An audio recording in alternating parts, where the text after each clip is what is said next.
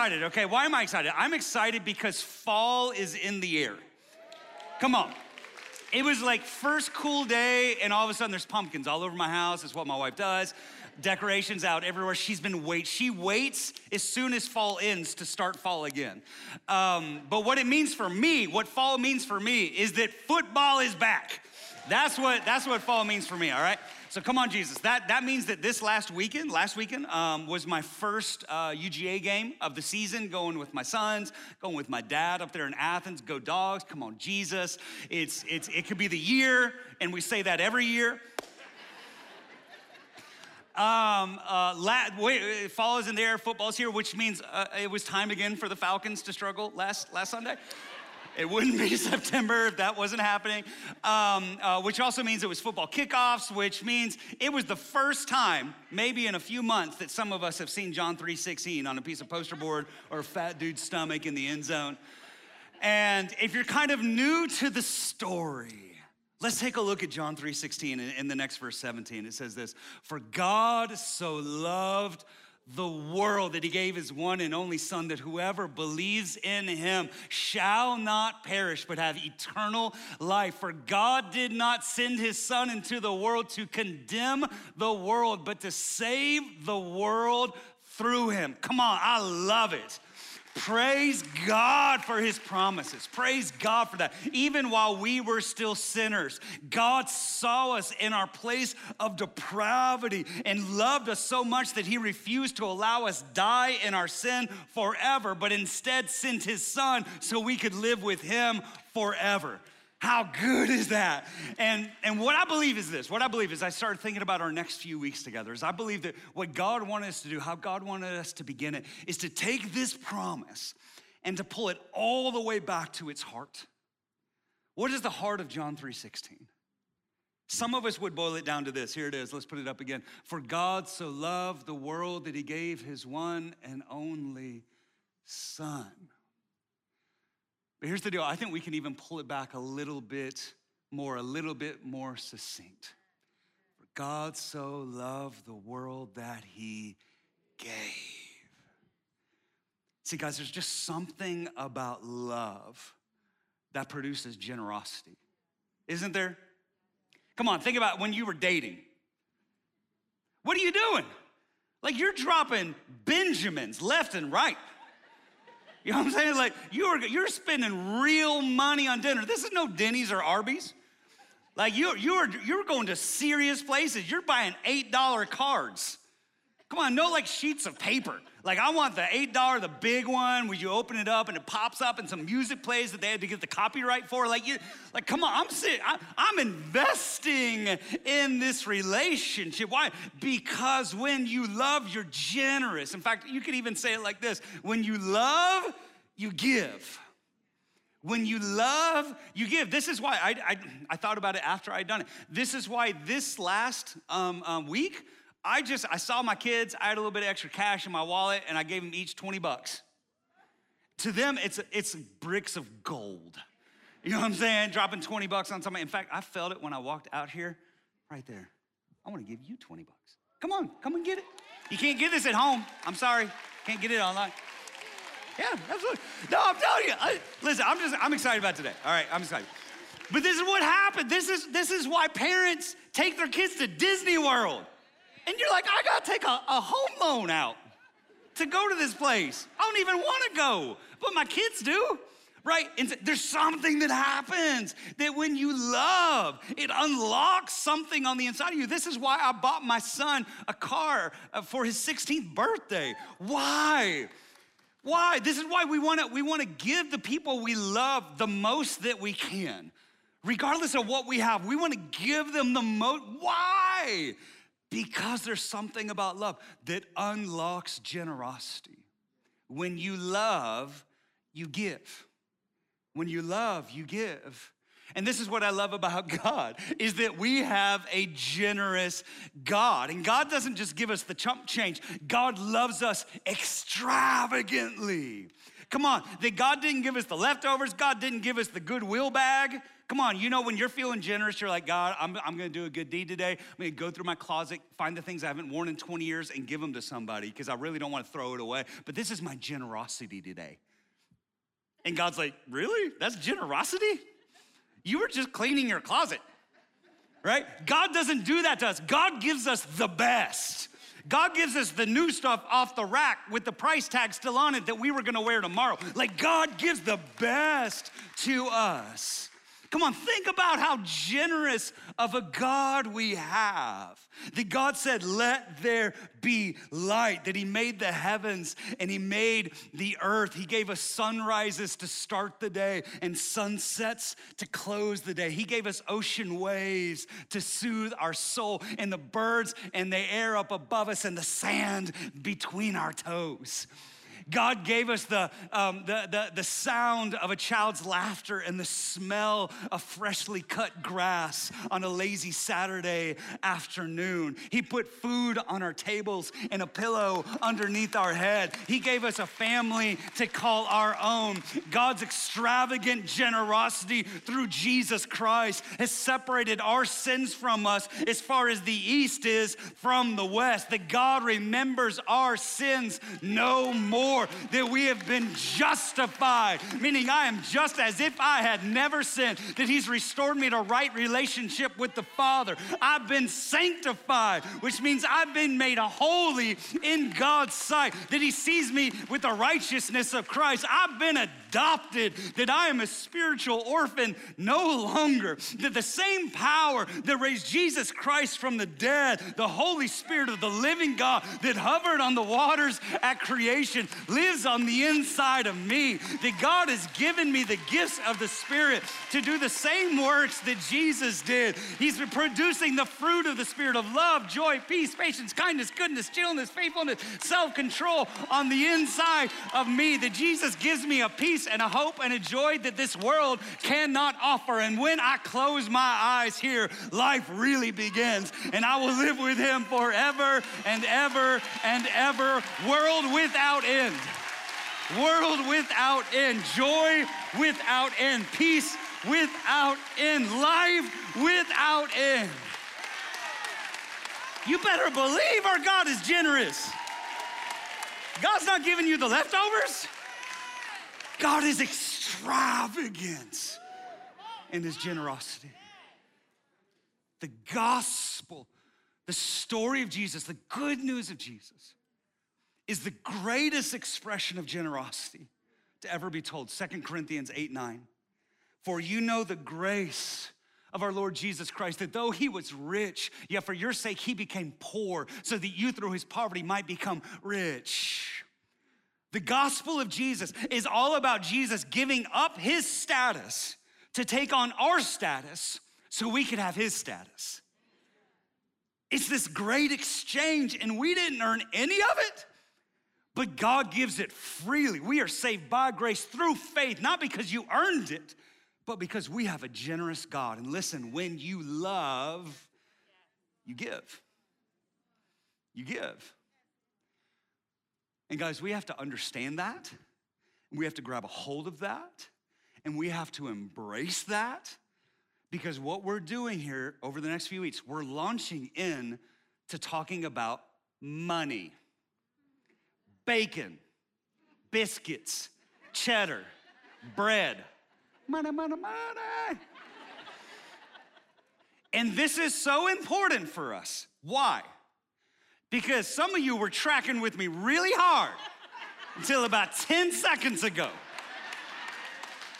When I said money, you're like, oh, oh, you grabbing your wallet, ladies clutching their pearls. Oh, what's next? We're gonna talk about politics in church. Can't talk about money.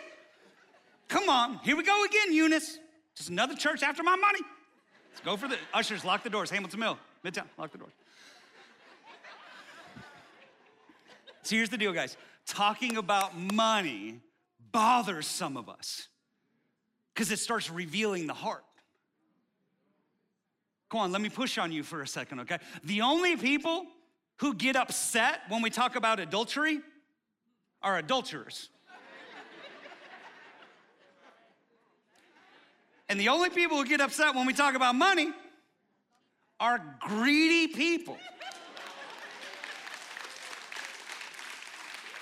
Oh, the church just wants my money. No, you just want your money. that's, that's the problem. And we're greedy, we're self centered, we've turned inward. And people get upset and they call it religious and they call it manipulative. Why? Because the heart is beginning to be revealed. Listen, I believe that God cares how we handle money. I believe that God wants to set us free from the love of money. I believe that God wants to help us get out of debt. Come on, Jesus. I believe that God wants to increase us financially in the right way, and I believe that God wants to help us to be a generous person. Why? Because I believe that you were made for something great.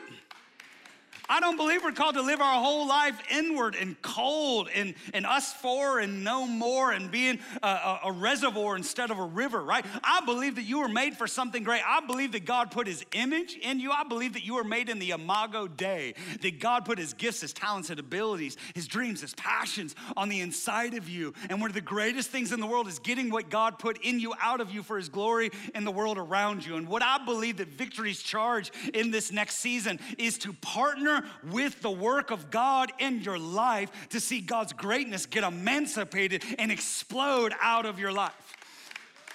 But listen, one of the things that is going to dam up the work of God in our lives will be money. Why? Because money is the number one competitor for God in our lives right? Because God's calling us to step out of the boat. God's calling you to start the business. God's calling you to write the book. God's calling you to be a leader here in the church. God's calling you to be a leader at work. God's calling you to be a missionary overseas. God's calling you uh, to start the business down the street, to mentor the person over there. God's calling you to finally put a ring on it. God's calling you to start a family. But listen, too many of us are saying no when God says to go because we don't know how to handle the dough.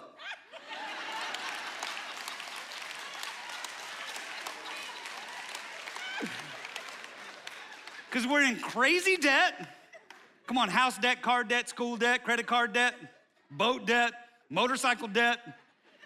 Come on, football tickets debt. Whatever, whatever. Come on. And it stresses our relationships, it stresses our soul, right? Two, we're working two jobs to pay for stuff we bought two years ago. So we can't focus on what's important today. And too many of us are in love with our level of living, so we refuse to give up a job that pays more, that's killing our soul, for a job that might pay less, that might actually be a path of purpose. And if we're ever going to step in this life and life to the fullest, life more abundantly that God has for us, we've gotta, we've gotta start getting our arms around this idea of money. We gotta get God's mind on money. Why? Because God thinks differently about money than we do. I mean, come on, think about it. This is the God who said that the love of money is the root of all kinds of evil. This is the God who said, store for yourself treasures in heaven. This is the God who says that if you're faithful with little, I can give you more. This is the God who said that the borrower is servant to the lender. This is the God who goes against all rational thinking and says that if you give him 10%, he'll bless the 90% and it will actually equal more than the 100%. In one book of the Bible, King David gives billions in offerings. You fast forward, and Jesus finds a widow giving 10 cents, and he said that she gave more than everybody else. Come on, God thinks differently about money than we do. And we got to get God's mind on money because while the trap of money is, is greed and debt and destruction, there's so much potential locked up in money because we see the good that people, the Christians, Christ followers, have done with money throughout the years and building churches and building orphanages and b- digging wells and building hospitals and, and going into prisons and transforming urban centers and, and changing communities and loving the world around us. There's so much good locked up in what we could do with money. And at the end of the day, this is why Jesus talks about money pretty much more than everything else. It's that important. In fact, the, the great preacher Charles Spurgeon, here's what he said. He said, With some Christians, the last part of their nature that ever gets sanctified is their pockets. you know that's true. Hey, come on, somebody. It's one thing to say a prayer, it's another thing to open up your wallet. right? The, the great reformer Martin Luther, here's what he said. He said, There are three conversions necessary the conversion of the heart, the conversion of the mind, and the conversion of the purse. And that's not just for the ladies, that's just how they talk back in then. That's for all of us.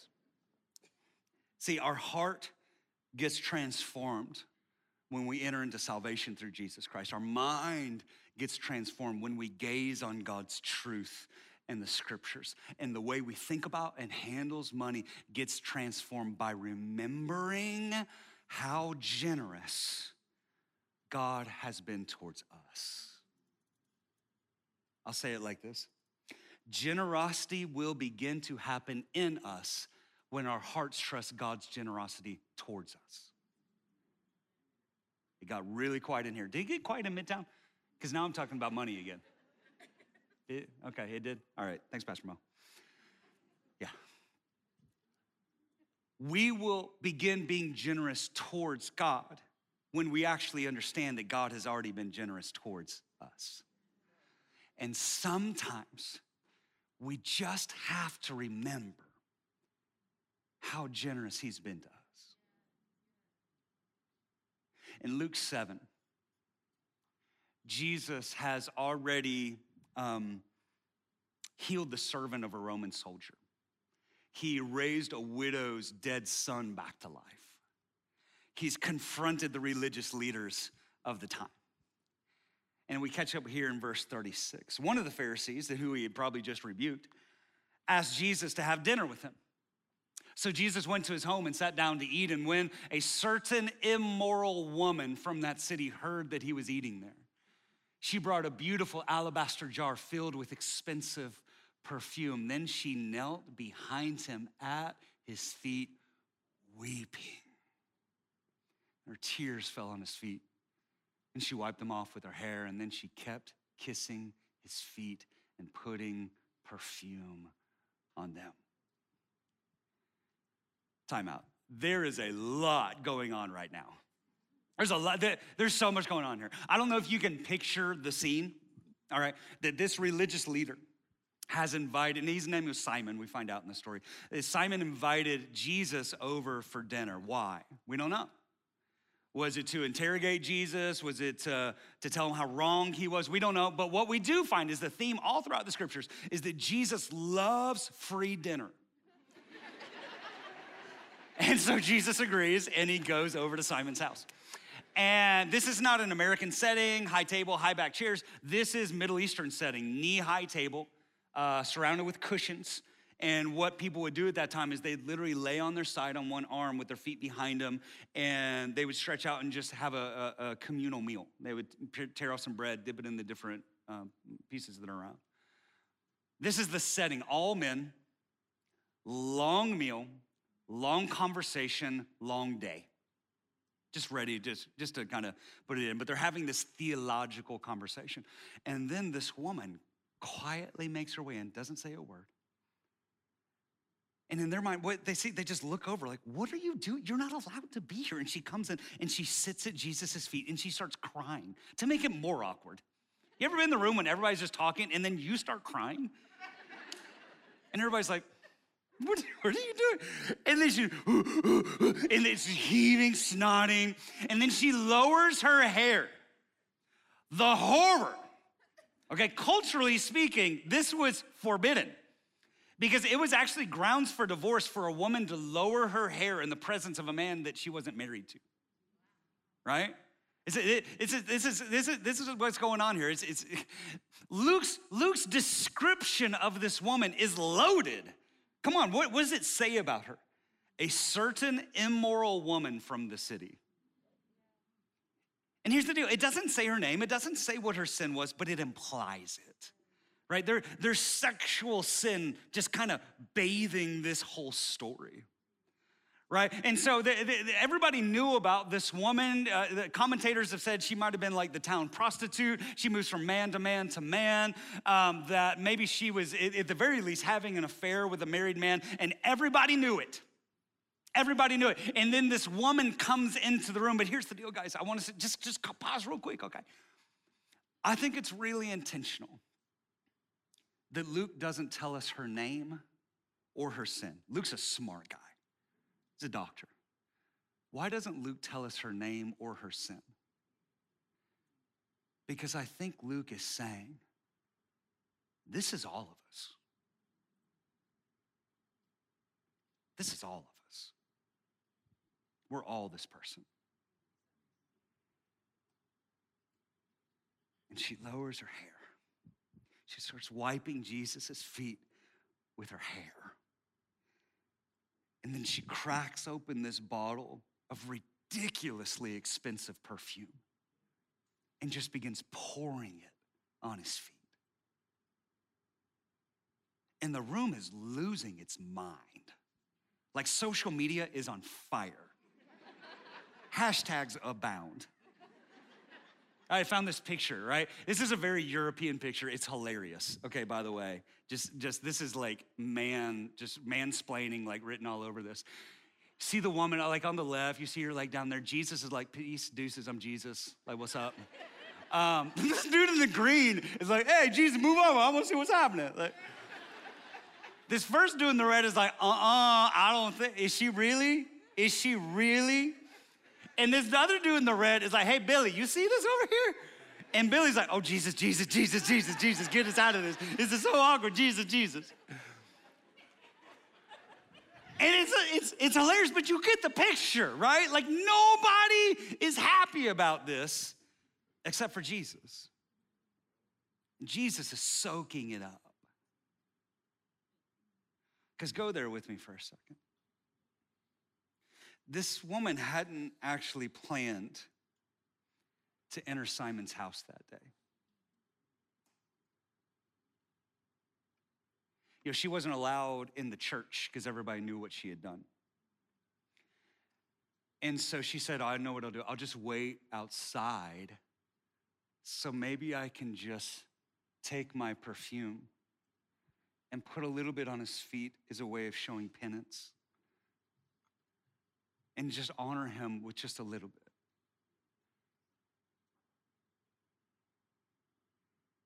Because they know what she had done. But she knew too. So she went outside and she held on to her perfume, just waiting to see if Jesus would come out. Because she's heard about Jesus. This is the guy who loves the unlovable. This is the guy who touches the untouchable. And maybe, maybe God has a little bit of love left for me too. So she grabs her only prized possession It's perfume, it's all she had. She says, maybe I'll just put a little bit on his feet. I don't know what to do. It's going to be so awkward. But, but then she gets there and the gate's open. So she just thinks, maybe, I don't know, I, don't, I shouldn't do this but they're already talking about me. It can't get worse. I'm just going to go in. So she ducks her head. She starts following the voices. And she arrives in this room with a dozen Pharisees gathered around the table. And in the middle of them is Jesus. And the closer she gets to Jesus, the more she is consumed with how bad she is, but how good he is. And with every step, it's like the warmth of the sun is radiating towards her. She walked in cold, she walked in icy, but she's starting to melt. As she gets right up on him, she crumbles at his feet.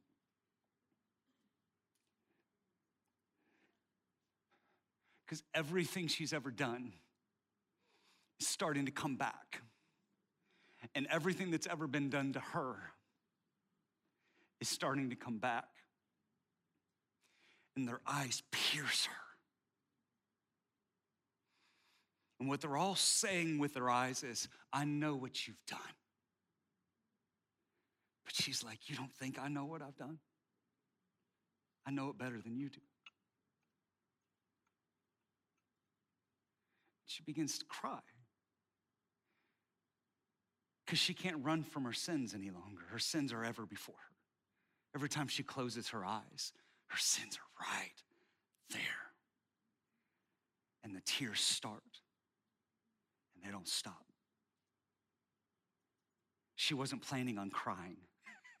she had no intention of crying that day, but it's all starting to come back. See, Martin Luther, the great reformer in German, he was a German theologian, he calls it Herzwasser, which means heart water. Literally, what it is, is her heart. She doesn't even know how to say it. All she's saying is, I'm sorry, I'm sorry, I'm just so sorry, I'm so sorry, I'm so sorry, I'm so sorry, I'm so sorry. It's just right there. She sees it all. It's all playing again in front of her eyes. I'm sorry, I'm sorry. In her heart, that's it's just coming out of her eyes. It's heart water. It's the greatest prayer that's ever been prayed. See, listen, guys, some of us have never even shed one tear for our sins. And this woman cries enough to wash Jesus' feet. It's brokenness, it's repentance. And all of her pain and all of her sorrow and all of her love is being poured on Jesus' feet. And she doesn't know what to do. She wasn't, she wasn't planning on this, this moment of crying. So she didn't bring a towel. Like Jesus' feet shouldn't have been dirty to begin with. How did, it, how, did the, how did the host not wash Jesus' feet? What, what sort of disrespect is this? And all of a sudden, her tears are pouring out on Jesus' feet. She doesn't have a towel. All she knows how to do is lower her hair. And the symbol of her beauty becomes a towel for worship. She just wipes the dirt off his feet. It's proskuneo. It's the Greek word for worship. Literally means to kiss the feet, to bow down in reverence before. She starts kissing his feet. She takes her bottle of perfume. Later story of someone else anointing Jesus' head with the same perfume says that this perfume was so extravagant, so, so expensive, it was worth a year's wages. Most people think it was actually her inheritance or her dowry for marriage. Whereas before, she was just going to sprinkle a little bit on Jesus' feet in honor Now she pours it in love.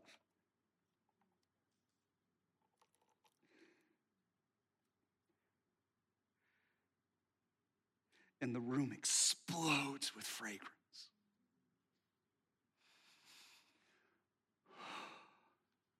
You smell it? How much do you get paid in a year? She just poured it on Jesus' feet.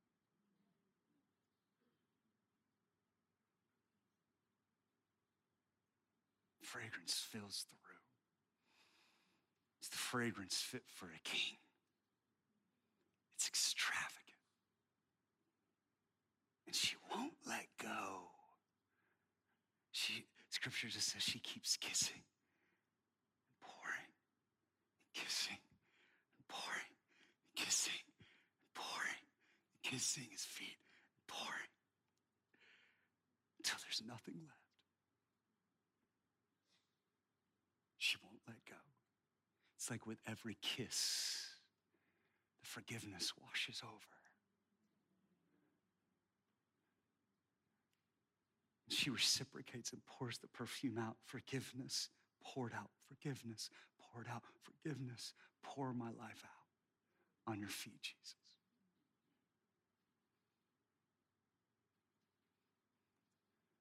And Jesus is receiving every second of it. But Simon is hating every second of it. And he stands back and he's judging the whole thing. In verse 39, it says, When the Pharisee who had invited Jesus saw this, he said to himself, If this man were really a prophet, he would know what kind of woman is touching him. Then Jesus answered his thoughts. Time out.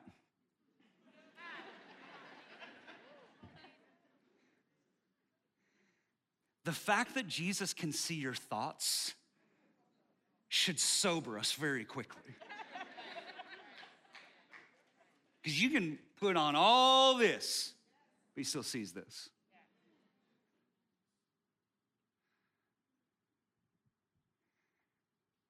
And Jesus leans into the moment. See, here's the mistake that Simon made. Simon mistake, made the mistake of dividing everybody up into two camps. We've got the holy people and the unholy people. And see, here's the deal, Jesus. I'm the holy person, and that person at your feet, she's the unholy person. See, here's, the, here's actually the real problem. It wasn't that Simon divided everybody up into two camps, it was that he put himself in the wrong camp. See, there is a holy camp and an unholy camp. But the only person in the holy camp is Jesus. And everybody else is in the unholy camp. Everybody else is the screw ups, is the false shorts. It's the I said I would never do it again, but I did it again. And it's not that I did it again, I did it a thousand more times. See, here's the problem with religious people religious people can see everybody else's sins except for their own. See, they're pointing out the splinter in everybody else's eye when they got a two by four in their own.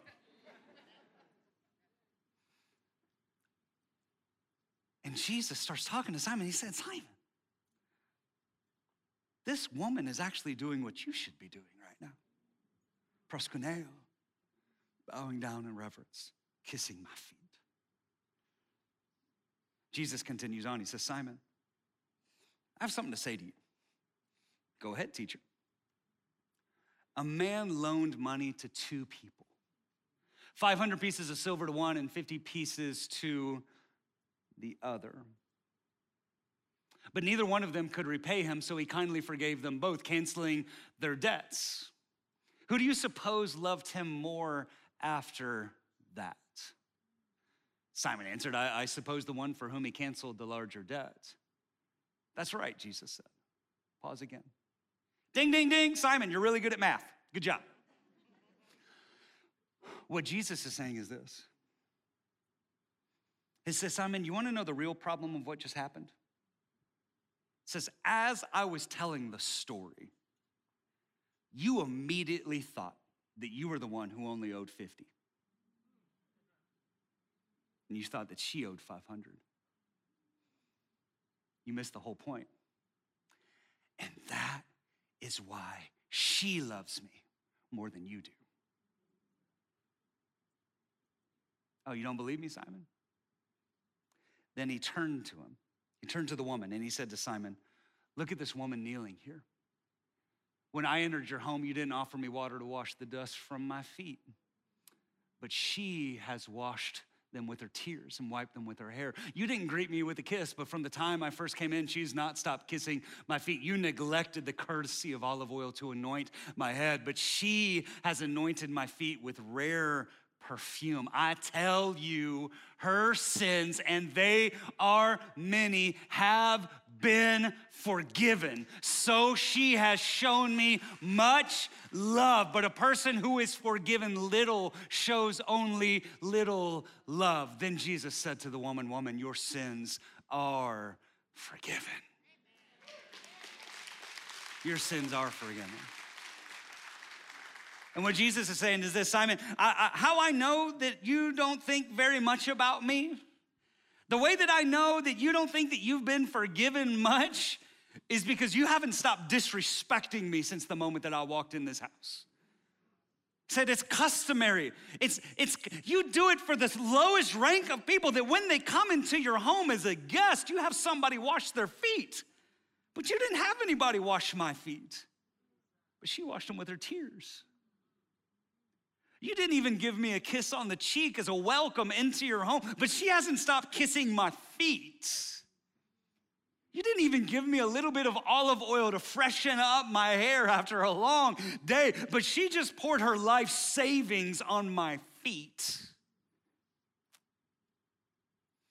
What he's saying is this Simon, God is in your house today, but I'm not welcome.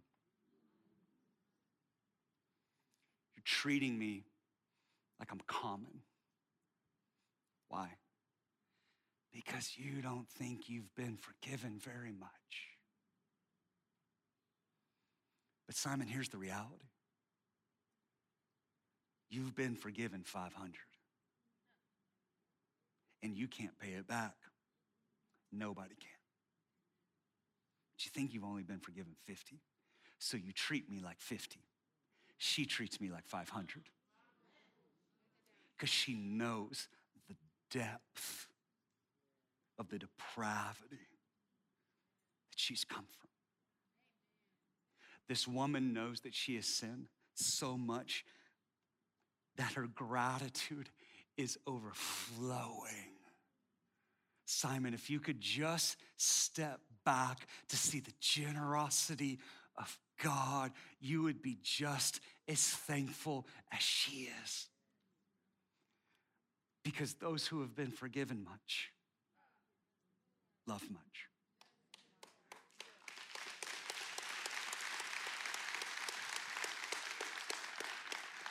And Jesus says, the greatest sinners are always the greatest worshipers.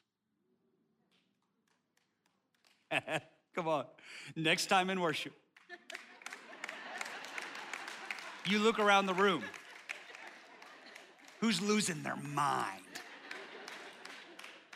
Those who have been forgiven much love much. And guys, I think that's the problem. Come on, I think that's the problem. When the worship team begins playing, when the music goes forward, we stick our hands in our pockets. And we just kind of let the time pass until the sermon gets preached. Because we don't think we've been forgiven for very much. We're like Simon. Jesus, yes, I needed you at first, but I kind of got my life together now. So I don't worship the way that I used to. I don't need you the way that I used to. So I don't love you the way that I used to because I kind of got my life together right now. And we've forgotten that every single day we owe 500.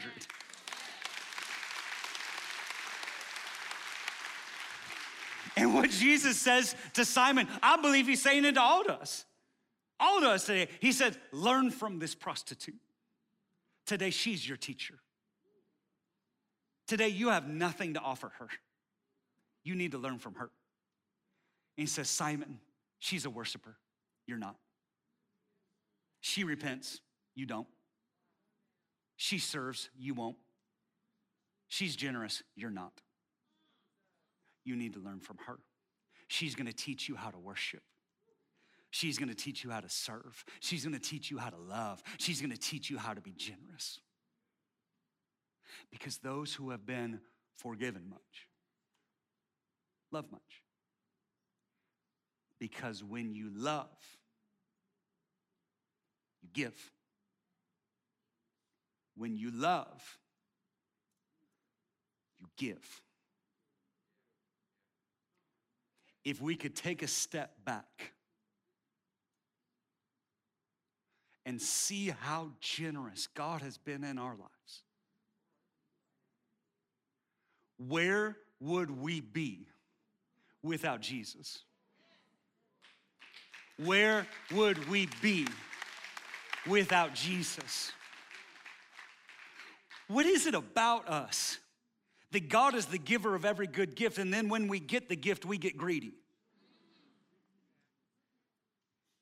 It's like you giving stuff to your toddler, and then when you give it to him, he's like, no, mine, mine, mine. You're like, I just gave that to you. You wouldn't have anything without me. Mine.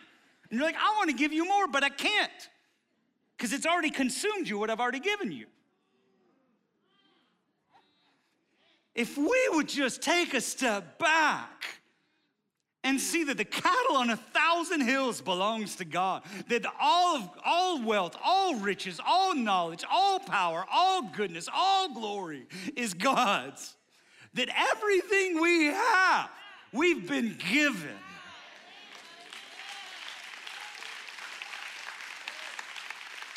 That we couldn't help to crack open our life to pour it back out on his feet. Guys, this is about money, but it's bigger than money. So much bigger than money. So much bigger than money. But I'll tell you, money's a tell, money's a sign. See, guys, this isn't you should be generous, you should give. Because shoulds don't touch the heart, but love does. And if God's generosity has melted your icy heart, then everything else will follow. Me opening my wallet, me opening my bank account, me opening my time, me opening my family, me opening my home, me opening my personality, me opening my future, me opening my life to the world around me. It's reciprocity, it's, it's returning. It's I love because I've been loved. And because I've been given to, I give. In 1994 is when I got born again in Panama City Beach, Florida, as a youth retreat. Told this story many times. But this last week, I went there again. And I remember that moment of saying yes to Jesus. I remember that moment when it clicked. You know what I'm talking about? Like you've heard the stories before, like you've heard it before, but there's this moment where it's like, I get it. Holy Spirit, turn the light on. And I, re- I remember after that moment of being saved by grace through faith, I remember they just they just kind of dismissed for the night, and I went out on the beach for the first time, sat there like right on the dune, and the breeze was blowing in off the ocean. And I remember sitting there. And I didn't know how to pray. I didn't know what to say. All I was saying was, thank you. Thank you, thank you, thank you, thank you, thank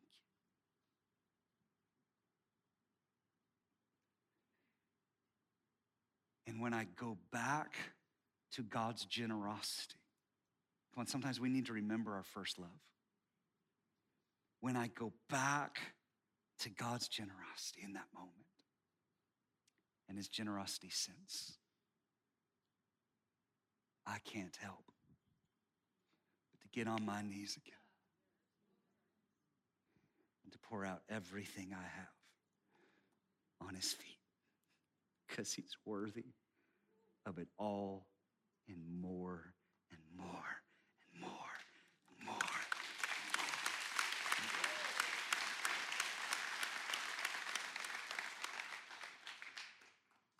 And I give because God has been generous to me. And I want the world to know this generous God too. In Jesus' name. Amen.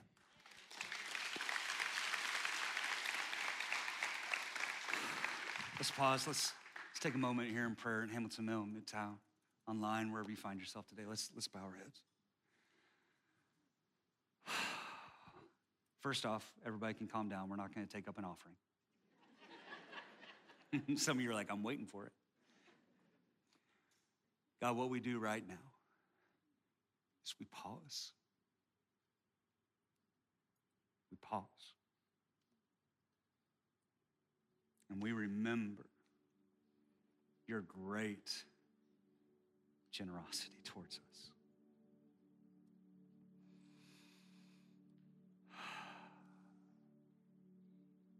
where would we be if it wasn't for Jesus?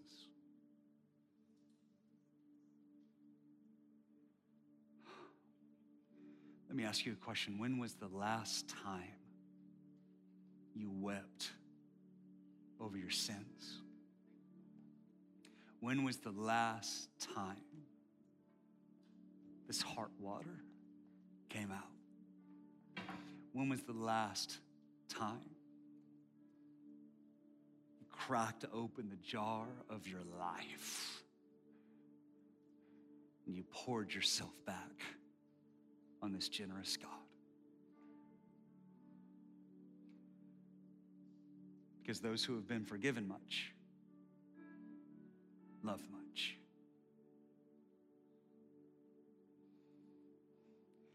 What I want us to do, I want us to have an opportunity here in just a minute to pour it back on Jesus. But before we do that, I, I, I, I'm sensitive to this. I feel like the Lord is saying there are many who have minimized our sins and what we've done. And so we've neglected and forsaken the love of God and felt like we didn't need Jesus.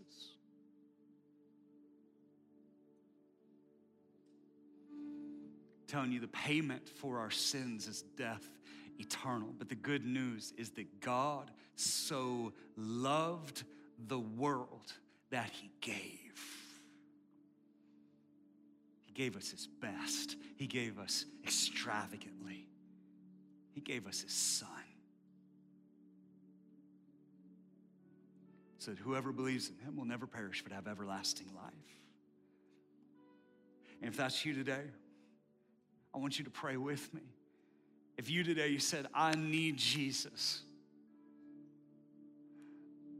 I'm learning I've been, I, have been like that Simon guy. I've had his mind, but I've really had the life of this woman. I want you to pray with me. I want you to pray like this. Say, Jesus, I'm so sorry. I've minimized what I've done. Broken your heart again and again. And the closer I've gotten to you today, I've realized how bad I am, but how good you are. So, right now, I repent of my sin, the way I was going. I turn to go your way. You are the Son of God died for my sin. You took up my wrongs. You carried it on the cross. You paid it in full. You rose again on the third day. And because of that, I am forgiven. Come on, say it like you mean it. I am forgiven. I am forgiven. I am forgiven. I am forgiven. I am clean. I am free. I am loved. I'm adopted. God is my father. I am pure. I am holy because of Jesus. Thank you. Let's lift our hands up to the Lord. Thank you, God. That's what this is. It's thank you, God. Thank you, God, for your generosity. Come on, say it. Thank you, God, for your generosity. Hamilton Mill, shout it out. Midtown, thank you, God for your generosity. Thank you, God, for your extravagant gifts of love towards someone like me. Who am I that I should be loved by God? Who am I that Jesus should bleed for me? Who am I that the Holy Spirit should inhabit these bones? Who am I? Yet he smiles when he thinks about us. Who am I? Yet his thoughts towards us are more numerous than the sand on the seashore. Who am I? Who are we, God? We are just dust here one moment and gone the next. Yet you bled for us and died for us and rose for us and prayed for us and are coming back for us. We say, Thank you, Jesus. Thank you, Jesus. Thank you. Here's what we're going to do across all the campuses. We're going to have a moment. We're going to have a moment just to say thank you. just to say thank you. I invite you, take the posture that you need to. Take the posture of this woman. Some of you just need to kneel down in your seat. Some of you just need to just lift your hands. Some of you need to come down to the front if you're able, wherever you are. Take this posture of proskuneo, kissing the feet, of bowing down, of worship, of saying thank you. And whatever it looks like to you, crack open your jar of perfume, crack open your life, and pour it out on his feet. Come on, worship teams, let's lead us in the worship of the one true God who's been so generous to us.